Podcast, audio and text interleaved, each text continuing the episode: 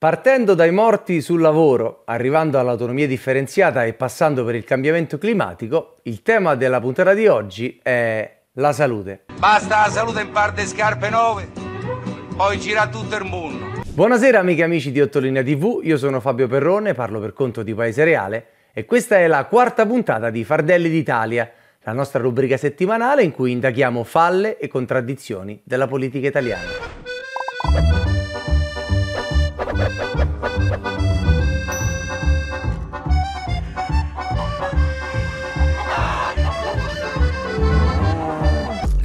Italia, pizza, mandolino, sole e mare, moda, ma soprattutto forse dovremmo dire morte sul lavoro, il vero elemento distintivo del nostro paese.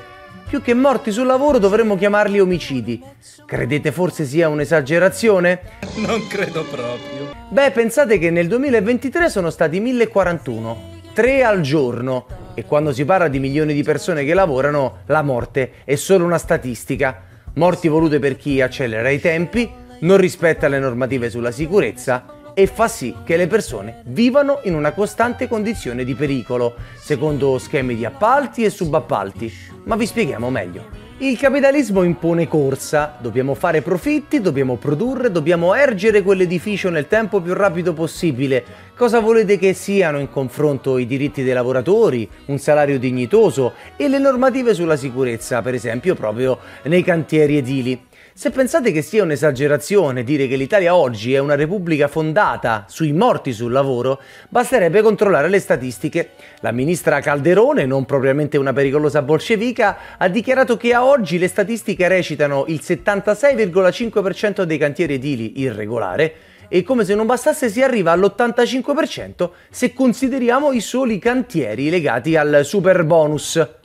La legalità nel settore dell'edilizia nel nostro paese è un po' come l'umiltà di Matteo Renzi, una creatura mitologica che nessuno ha effettivamente mai visto. Ma mica vorremmo cambiare le carte in tavola e combattere il sistema di profitti criminali di questo settore solo perché ogni tanto muore qualcuno, soprattutto poi stranieri che si sa valgono di meno per il governo dei patrioti. A Firenze i cinque morti in quel cantiere che doveva costruire un supermercato Esselunga erano morti a tutti gli effetti di un sistema di appalti e subappalti del tutto criminale, secondo logiche di minimo costo e secondo la logica di chiudere un occhio sulle misure di sicurezza. 5 di cui 4 stranieri, perché l'Italia ha gli italiani, abbiamo sentito gridare in campagna elettorale, ma per la verità possiamo dire che gli immigrati ci servono e come? Ci servono nei settori a bassa qualifica, ci servono dove tutto sommato è meglio avere persone che non conoscono bene la lingua e soprattutto i propri diritti perché se conoscono i propri diritti rischiano anche di sindacalizzarsi e darci fastidio. Invece gli immigrati irregolari, che sono ricattabili, ci costano anche un po' meno.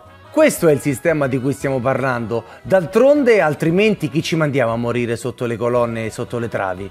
Sembrerebbe dalle prime ricostruzioni che in quel cantiere si dovesse costruire in sei mesi quello che normalmente, rispettando le leggi, si costruisce in due anni e che gli operai quella mattina avevano detto che fosse proseguire pericoloso perché dall'altra parte stavano stendendo ancora una colata di cemento. Vedremo poi ovviamente cosa emergerà dalle indagini, non sta a noi sostituirci ai giudici, ma è il caso sicuramente di accendere i riflettori ancora una volta e ancora meglio su quello che è il sistema di appalti e subappalti, in cui tra l'altro metà dello stipendio non andava direttamente a chi lavorava, ma veniva mangiato lungo questa filiera di aziende che affidano ad aziende che affidano ad altre aziende, in una grande interminabile matriosca che porta alla morte. Quindi quando ci raccontano che viviamo nel migliore dei mondi possibili e che il capitalismo funziona una favola, ricordiamoci che funziona una favola solo ed esclusivamente per massimizzare il profitto, per difendere la salute e per efficientare la qualità della vita delle persone, non ci sembra proprio che funzioni assolutamente. Forse quello di Firenze è l'ennesimo caso che dovrebbe sbugiardare questa retorica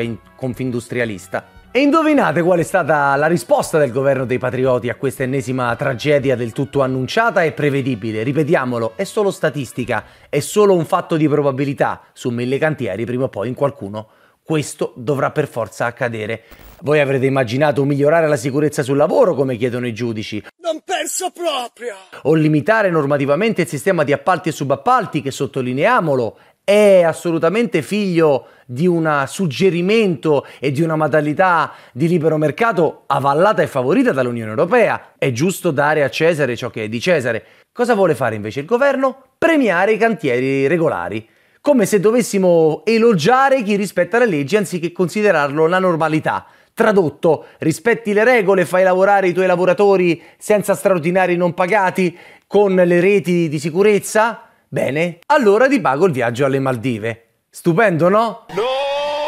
Ma il nostro sistema non è solo contro la salute dei lavoratori, è contro la salute di tutti i cittadini e contro l'ambiente. Proprio in questi giorni è emerso un tragico dato di una società svizzera, la IQR, che ha dimostrato che Milano è la terza città più inquinata al mondo, al pari di Nuova Delhi. Le nostre città, e in particolare quelle della Valpadana, sono piene di particolato e polveri sottili causando tra i 50 e i 70 mila morti all'anno direttamente riconducibili ai danni alla salute che discendono dall'inquinamento. Tutto ciò viene ovviamente aggravato dalla mancanza di precipitazioni e dal cambiamento climatico che rendono spesso l'aria più stagnante, l'alta pressione e le nebbie piene appunto di sporco. Tutto ciò dipende dai riscaldamenti, dipende dai trasporti, ma dipende in larghissima parte dall'agricoltura intensiva e prima di tutto dalle industrie e noi siamo ovviamente indietro nel rispetto delle normative sull'inquinamento in questo senso. Di tutta risposta, il sindaco del Partito Democratico Sala, tra uno spritz e una pericena, ha sbuffato e si è lamentato definendo inattendibili le statistiche, stesso lavoro fatto dal presidente Fontana, che non è nuovo a questo giochino, se vi ricordate il suo protagonismo nell'epoca del Covid. Ora però è vero quello che dice la destra che o ci ciucciamo questo inquinamento assassino oppure dobbiamo tornare all'età della pietra, una dimensione bucolica in cui viviamo di pascoli? Beh, questo è assolutamente falso, basterebbe investire sull'agricoltura sostenibile anziché sul fossile, trasportare le merci soprattutto su rotaia piuttosto che sul gommato e ovviamente lavorare in una chiave di riconversione ecologica del sistema produttivo. Purtroppo l'inadeguatezza storica del nostro governo si misura appunto anche dalle lamentele e dalle affermazioni che fa proprie. Si lamenta quindi della velocità con cui siamo costretti a cercare di rispettare le normative ambientali europee per ridurre l'inquinamento, anziché fare le barricate sul patto di stabilità, che certo renderà impossibile il mantenimento di alcuni diritti sociali e la garanzia quindi di quello che è previsto dalla nostra Costituzione nel nostro paese ma d'altronde è molto più facile lamentarsi contro un nemico estero che assumersi le proprie responsabilità. Chi se ne frega quindi dei morti per l'ambiente e le persone che si ammalano a livello polmonare? L'importante tutto sommato è difendere la faccia e la salute, voi direte. Beh, neanche un po'.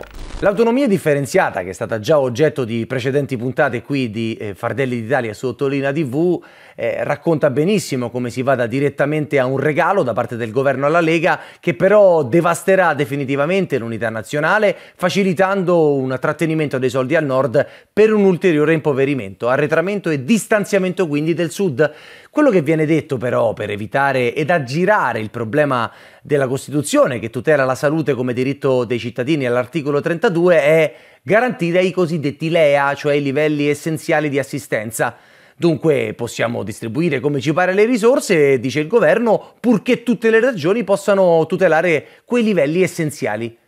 Ma in Italia ci sono questi livelli essenziali?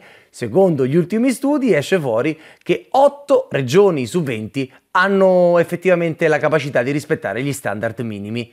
Quindi ce ne sono 12 che quei LEA già ora non li rispettano affatto. Immaginatevi dopo l'autonomia differenziata.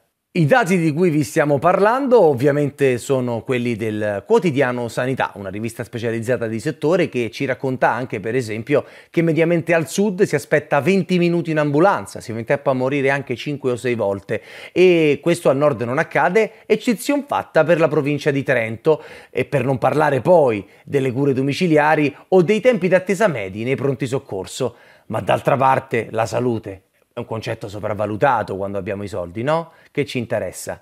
Con l'autonomia differenziata e con questa filosofia in cui il governo oltretutto continua e procede spedito tagliando alla sanità e al servizio sanitario nazionale, ovviamente continueremo ad avere cittadini di serie A e cittadini di serie B e sempre meno cittadini sani e sempre più cittadini malati.